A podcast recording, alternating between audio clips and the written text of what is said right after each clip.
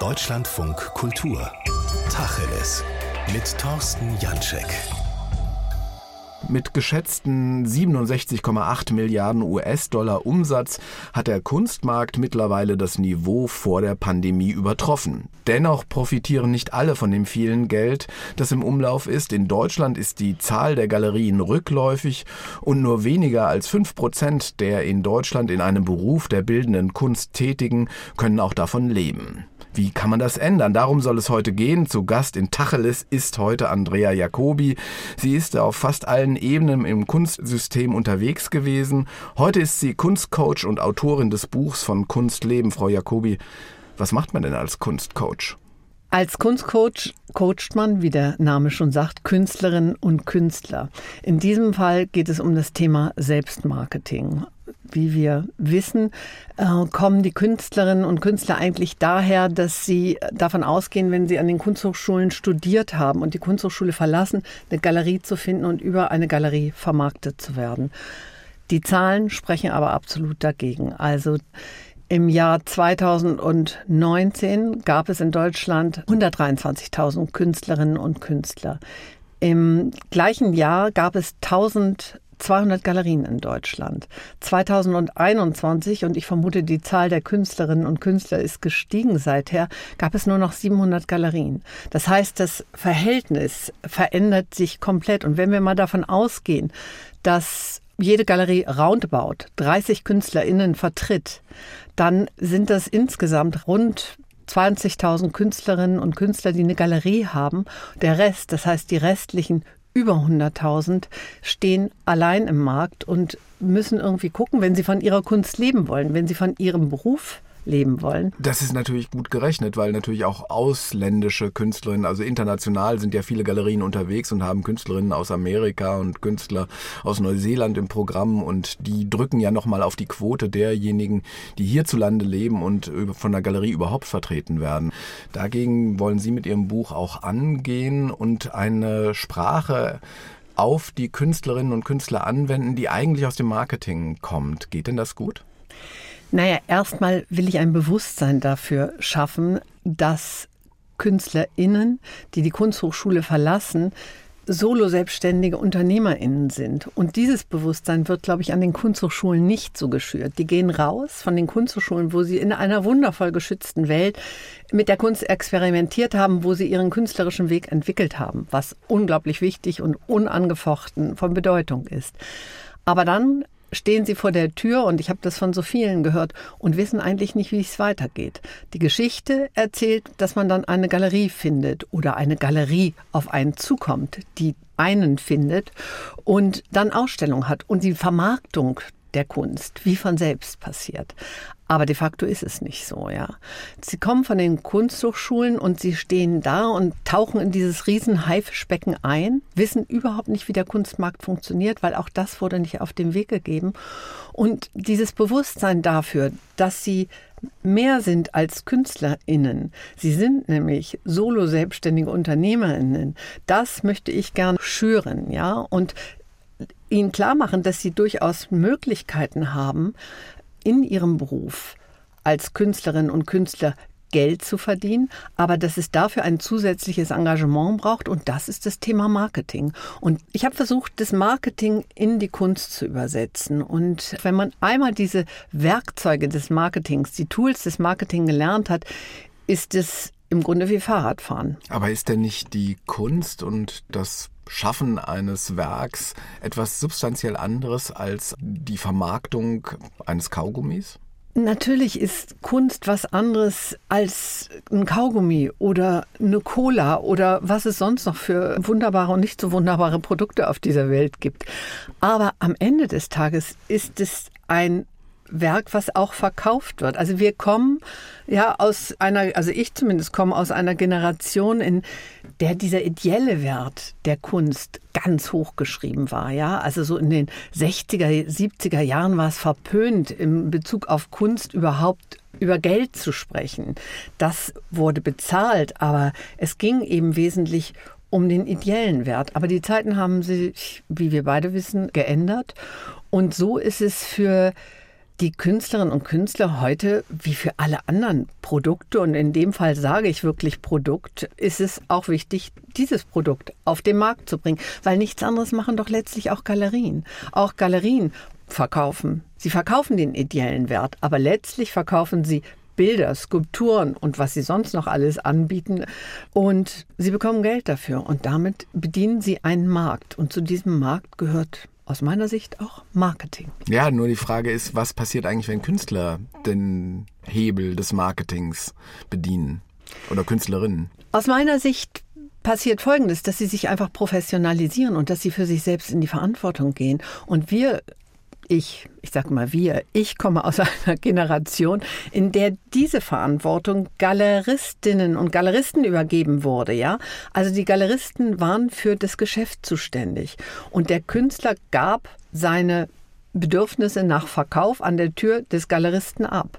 Das war aber, aber, auch ganz gut so. Also, weil natürlich die so eine Membran und einen Filter dargestellt haben, die Galeristinnen und Galeristen, in denen so Sätze nicht auf den Künstler geprallt sind, wie jetzt bräuchte ich aber was Rotes über dem Sofa.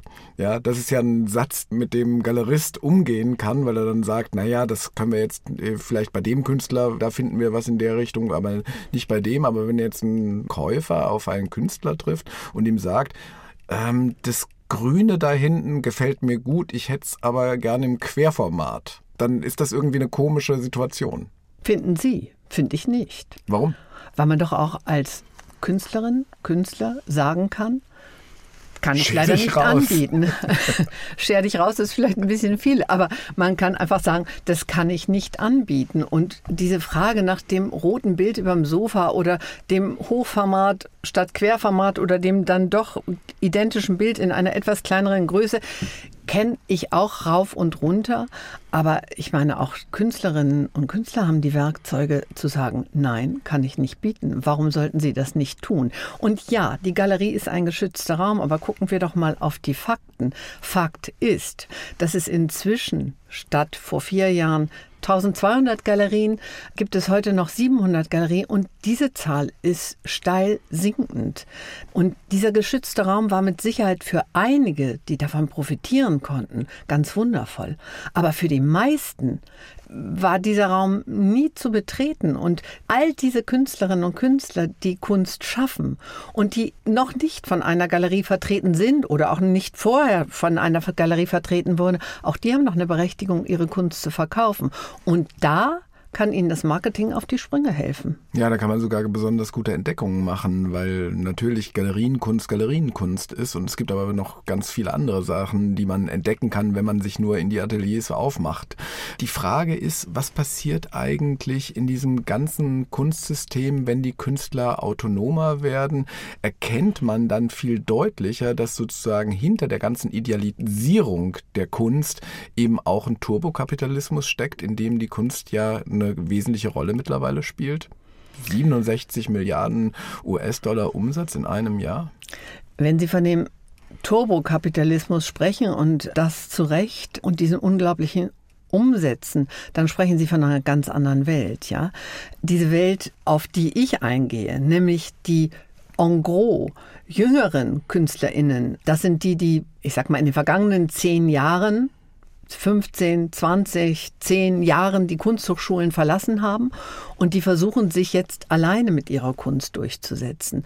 Und die das Selbstmarketing und zum Selbstmarketing gehören so viele Werkzeuge, ja, das ist so vielschichtig und viele setzen das schon ein. Viele haben es auch ganz unterbewusst schon eingesetzt, bevor das Marketing überhaupt einen Namen hatte.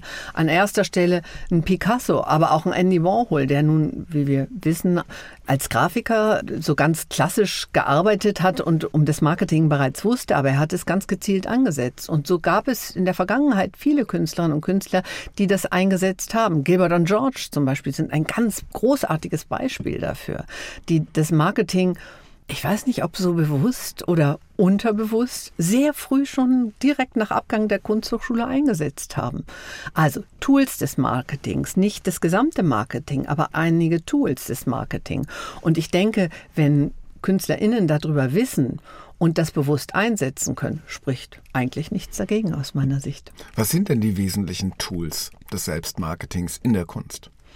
Also die wesentlichen Tools, ich beginne mal so eigentlich mit Zielsetzungen, ja, dass KünstlerInnen beginnen, sich Ziele zu setzen. Die meisten, so habe ich es in den vielen, vielen Jahren, in denen ich in der Kunst tätig bin, erlebt, streben einfach danach, Ausstellungen zu machen. Aber was sind das für Ausstellungen? Sind die wirklich förderlich auf einem Weg oder sind die gar nicht so förderlich, weil die eigentlich für so eine Vita gar nicht so gut sind? Da gucken die wenigsten drauf. Und sich wirklich Zielsetzungen zu setzen und zu sagen, in 10, 20, 30 Jahren möchte ich da und da stehen und das und das erreicht haben und dann sehr zielgerichtet und fokussiert seinen Weg zu gehen und nicht von A nach B oder C zu wabern. Das ist so ein wesentlicher Punkt oder der erste Punkt, mit dem ich beginne in, im Buch auch, aber auch in den Seminaren und Workshops, die ich gebe. Dann geht es weiter mit dem Thema Markenbildung. Ganz wichtiger Aspekt. Was gehört zur Markenbildung?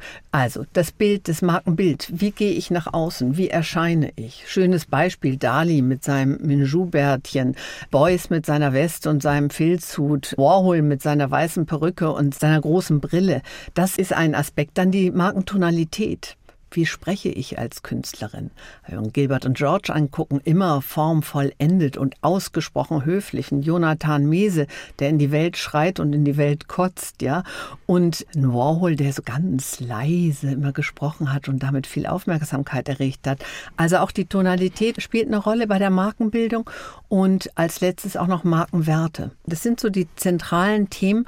Und wenn man das nicht gestaltet, dann übernimmt es das Publikum. Dann kommen die Leute in die Ausstellung und fangen an, die KünstlerInnen aufgrund dieser Qualitäten einzuordnen, in Schubladen zu stecken. Das heißt, ein Bewusstsein für all das zu entwickeln, was es eigentlich braucht, wenn man nach außen geht mit seiner Kunst, ist nicht das Schlechteste. Der nächste Punkt ist die Zielgruppenanalyse. Frag ich und fragen wir KünstlerInnen danach, was ihre Zielgruppen sind, sagen sie meistens Zielgruppen alle.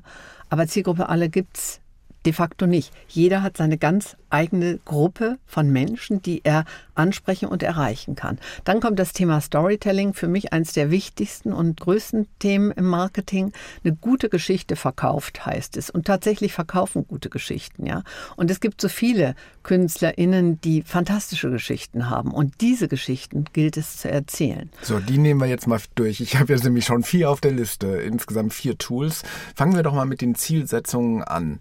Was zeichnet denn eine gute Zielsetzung aus? Weil das ist ja gar nicht so einfach, weil jeder Künstler und jede Künstlerin würde doch sagen, ich möchte reich und berühmt werden, im MoMA ausstellen und eigentlich ein gutes Leben führen, so grob gesagt. Ja, das wäre ein Ziel. Ne? Aber was zeichnet ein gutes Ziel aus? Weil 99 Prozent der Künstlerinnen und Künstler, die in der Welt unterwegs sind, können diese Ziele nicht erreichen. Was macht man jetzt, wenn man äh, sagt, deine Ziele müssen ja irgendwie mit deinem Leben zu tun haben oder passen? Genau. Die Ziele sollten realistisch sein. Und das ist ein ganz wesentlicher Punkt. Und ich erlebe es immer wieder in den Seminaren, dass die KünstlerInnen genau diese Ziele haben. Bei Gagosian ausstellen, in der Tate eine Ausstellung zu haben und so weiter.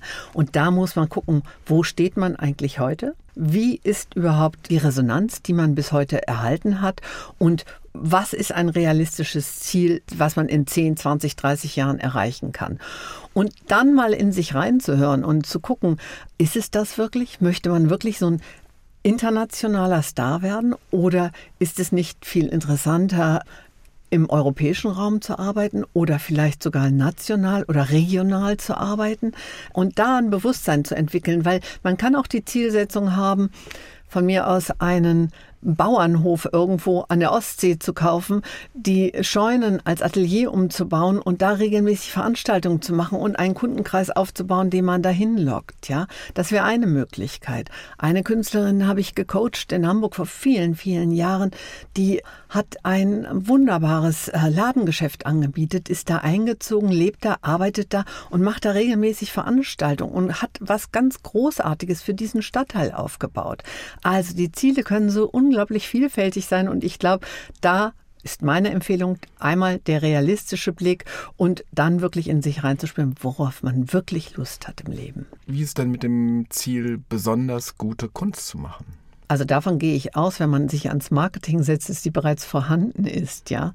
Das sollte etwas sein, was mit dem Abschluss der Kunsthochschule und ich gehe davon aus, da finden Feedbackgespräche statt. Da hat man das Feedback nicht nur der ProfessorInnen, sondern auch der Kolleginnen und Kollegen und dass man da mit einer Kunst an den Start geht, die sich mit Sicherheit im Laufe der Zeit weiterentwickelt, aber die in Anführungsstrichen gute Kunst ist, auf die man bereits eine Resonanz, ein Feedback bekommen hat und von der man weiß, dass man damit in den Markt gehen kann. Gehen wir doch mal zum zweiten Punkt, den ich mir auf der Liste notiert habe, das ist nämlich Markenbildung. Mhm. Wie kann man das denn als Künstler betreiben? Weil die klassische Markenbildung läuft mit dem berühmten Satz, sei anders. In der Kunst ist es aber so, dass fast alle anders sind als andere. Ja, das ist schön, was Sie sagen, sei anders. Ich glaube, das ist sowas, so ein bisschen aus früheren Zeiten. Da waren, so in den 80er Jahren, 90er Jahren, waren Künstler immer so anders.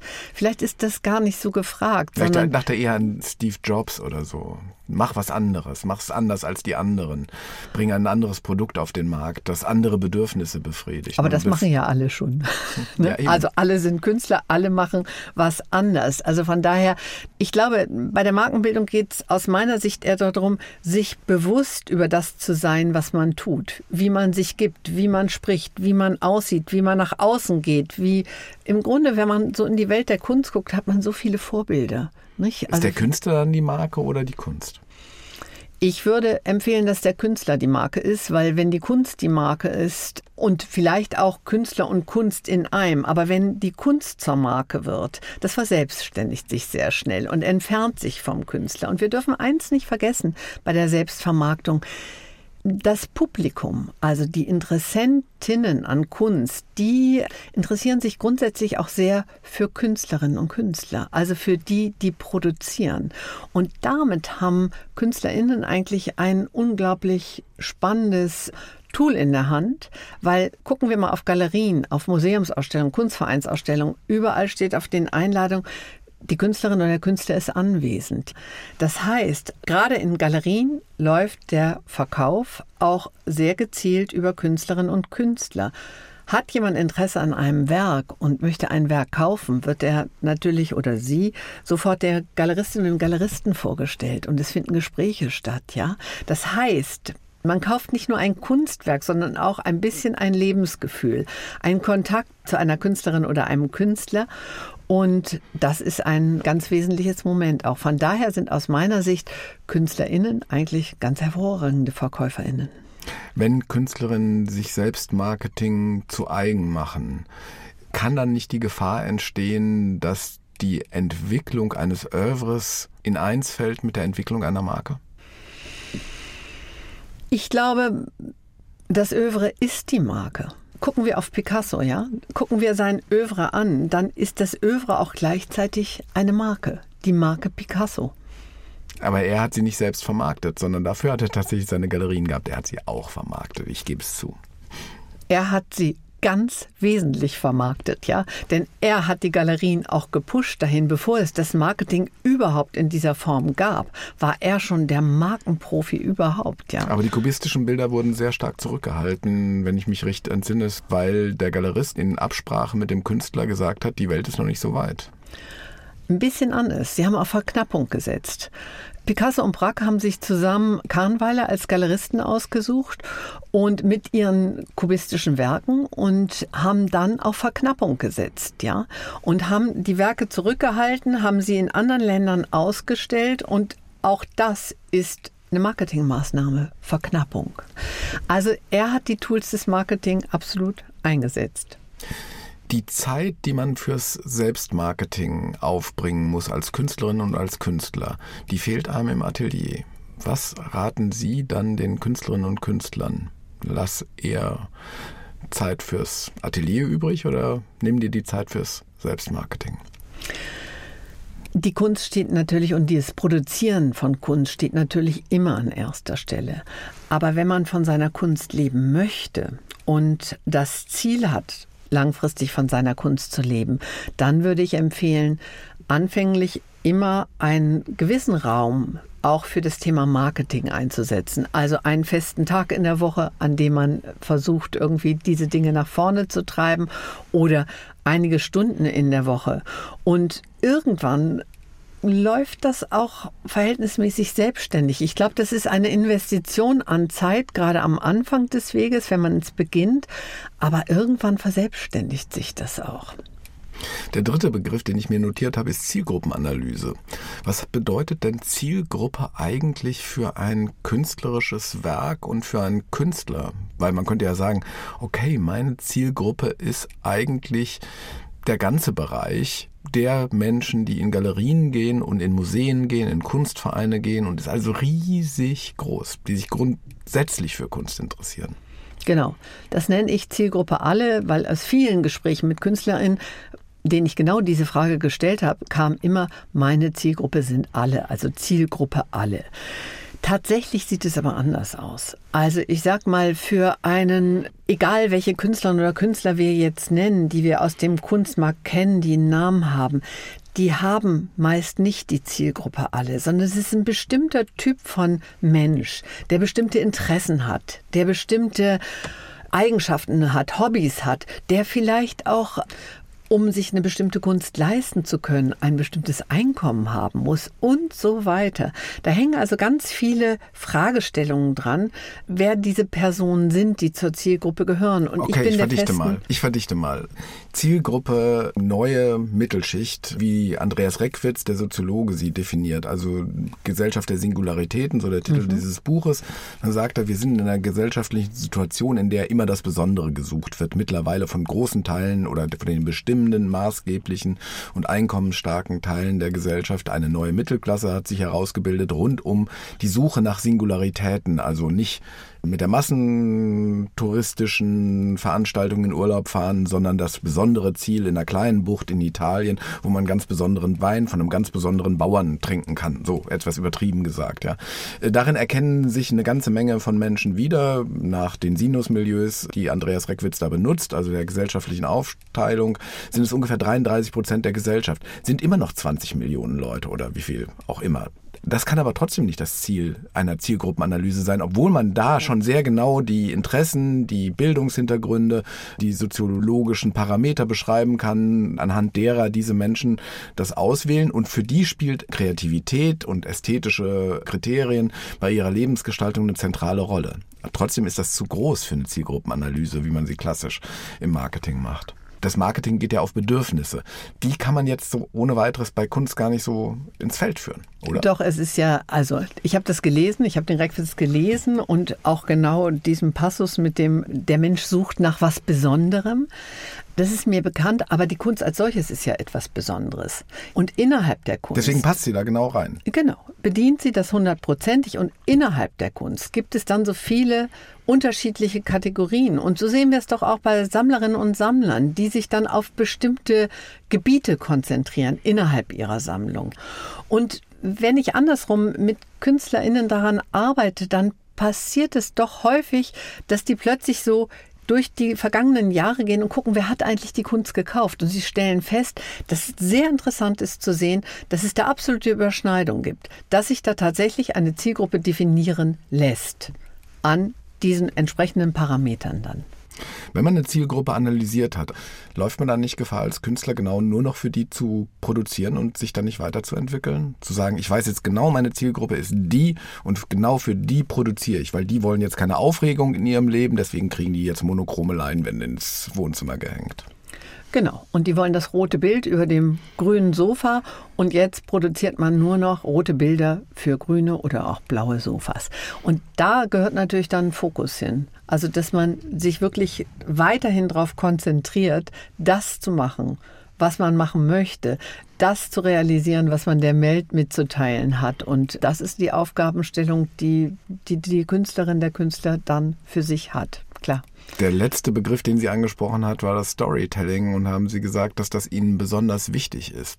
Also was heißt das eigentlich Storytelling? wir haben jetzt über Markenbildung gesprochen, wir haben über Zielgruppenanalyse gesprochen und dann kommt noch Storytelling dazu. Storytelling ist ganz wichtig. Geschichten erzählen, gute Geschichten zu erzählen, gute Geschichten verkaufen. Und auch das sehen wir an an älteren Künstlerinnen und Künstlern, deren Wege man so rückblickend verfolgen kann, dass gute Geschichten verkaufen. Aber sind nicht die besten Geschichten die, die die Kunstgeschichte erzählt, indem sie nämlich ein Werk auch da die Kunst einordnet in ein Geschehen, das man Kunstgeschichte nennt, wo das seinen Ort findet, mit Vorgängern und Nachfolgern und so weiter und so weiter? Ja gut, aber wir befinden uns ja jetzt nicht in der Kunstgeschichte, sondern in der jungen Kunstgeschichte, die jetzt erst geschrieben werden soll. Und da gehört es auch dazu, gute Geschichten zu erzählen. Und das ist das, was Unternehmen machen. Es gibt fantastische Stories, die Unternehmen erzählen und die dadurch ihr Geschäft ankurbeln. Wenn ich mir Katalogtexte angucke, bei Künstlerinnen und Künstlern. Da muss ich gestehen, als Kunsthistorikerin, ich habe viel über Kunst gelesen in den vergangenen Jahrzehnten und mich immer wieder dabei erwischt, dass ich gedacht habe, wow, was habe ich da gerade gelesen? Und Geht dann nochmal wieder, wieder zurückgegangen ist. Was uns in den Geschichten oder in den Texten über Kunst oft vermittelt ist, das, was die Künstlerinnen und Künstler machen und wie sie es machen. Da äh, schwelgen die Autoren AutorInnen dann wirklich auch in Begrifflichkeiten und verlieren sich in ihren Worten, in ihren sehr schön gestalteten Worten. Aber es fehlt wirklich das Moment, wo man sagt, oh, Klick, das ist interessant, da schalte ich ein, da gehe ich rein. Und darum geht es. Also eine gute Geschichte zu erzählen und um es mit Simon Sinek zu sagen, das Warum hervorzugeben. Warum machen die Künstlerinnen und Künstler eigentlich das? Marketing-Experte Simon Sinek, genau. Warum machen die Künstlerinnen und Künstler eigentlich das? Was sie tun. Und da wird es interessant. Und dann lässt man das Was und das Wie nicht außen vor. Aber man gibt der Geschichte, der Story einen interessanten neuen Charakter, indem man beschreibt, warum sie machen, was sie machen. Und da docken dann die Menschen von außen auch an. Also die Story ist nicht ganz unerheblich. Und um das noch kurz anzufügen, auch das habe ich in den vergangenen Jahren so oft erlebt, dass ich KünstlerInnen frage, was machst du eigentlich? Und dann sagen ungelogen 90 Prozent von ihnen, das ist kompliziert, da muss ich ausholen. Und dahin gehört einfach eine gute Geschichte. Also wenn eine, ich nach dem Warum frage bei Künstlerinnen und Künstlern, ist es häufig die Antwort, weil ich es machen muss. Ah, auch interessant. Dann kommt man aber auch nicht weiter. Da kommst du eben auch nicht weiter. Und also wir, wir wollen ja wirklich was wissen. Und da gehört es dann einfach hin, für sich selbst auch die Frage beantwortet zu haben, was man macht. Vielleicht hilft es den Künstlerinnen und Künstlern dann auch, sich selbstbewusster zu werden über das, was sie tun und was sie eigentlich in die Welt geben wollen mit ihrer Kunst. Glauben Sie eigentlich, Andrea Jacobi, dass wenn mehr Selbstmarketing im Kunstfeld unterwegs ist, dass dann auch mehr Kunst verkauft wird? Oder ist sozusagen der Rahmen dessen, was das Budget hergibt bei den Konsumentinnen oder bei den Käuferinnen und Käufern von Kunst, dass der einfach schlicht begrenzt ist und anders aufgeteilt wird? Ich glaube, dass der Markt viel größer sein könnte. Denn ich arbeite jetzt seit 30 Jahren ungefähr in der Kunst, ein bisschen mehr als 30 Jahre, und habe erlebt in diesen vergangenen Jahrzehnten, dass dieser Kunstmarkt ein sehr, sehr, sehr exklusiver Markt ist. Und viele Menschen, die ich darüber hinaus erlebt habe, haben Schwellenangst. Die haben wirklich Angst, in Galerien zu gehen und sich der Kunst zu widmen, aus zwei unterschiedlichen Gründen. Einmal, weil es so eine hohe Exklusivität hat und zum Zweiten auch, weil sie oft sagen, ich habe gar keine Ahnung von Kunst, ich kann da gar nichts zu sagen. Und anders als wenn sie Bücher lesen oder ins Kino gehen oder ein Konzert hören und danach irgendwie da rauskommen, egal ob aus dem Buch oder dem Konzert oder dem Theater und sagen, oh, das ist ganz toll gewesen oder das war eine Katastrophe, trauen sie sich innerhalb der bildenden Kunst kein Urteil zu. Und das ist so bedauerlich. Das heißt, die Welt der Kunst, der bildenden Kunst, ist eine sehr exklusive Welt. Und ich glaube, es gibt unglaublich viele Menschen, die sich mit Kunst umgeben. Das sieht man, in Wohnzimmer und Wohnungen und Räume man auch immer guckt, egal auch wenn es Geschäftsräume sind. Überall hängt Kunst. Und der Bedarf ist so groß und dieser Bedarf wird zurzeit oft von Postershops dieser Welt oder irgendwelchen Editionsgalerien bedient. Und diesen Markt gilt es aus meiner Sicht zu erobern. Und das ist ein sehr großer Markt, der den jungen Künstlerinnen und Künstlern da zur Verfügung steht. Es gilt, den Markt zu erobern. Zu Gast in Tacheles, zu Gast in den Kulturfragen war heute Andrea Jacobi. Sie ist Kunstcoach in Hamburg. Von Kunst leben, so der Titel ihres jüngsten Buchs, ist im Transkript Verlag erschienen. 300 Seiten kosten 27 Euro. Vielen Dank, Frau Jacobi, für das Gespräch. Ich danke für die Einladung. Deutschlandfunk Kultur. Das Feuilleton im Radio.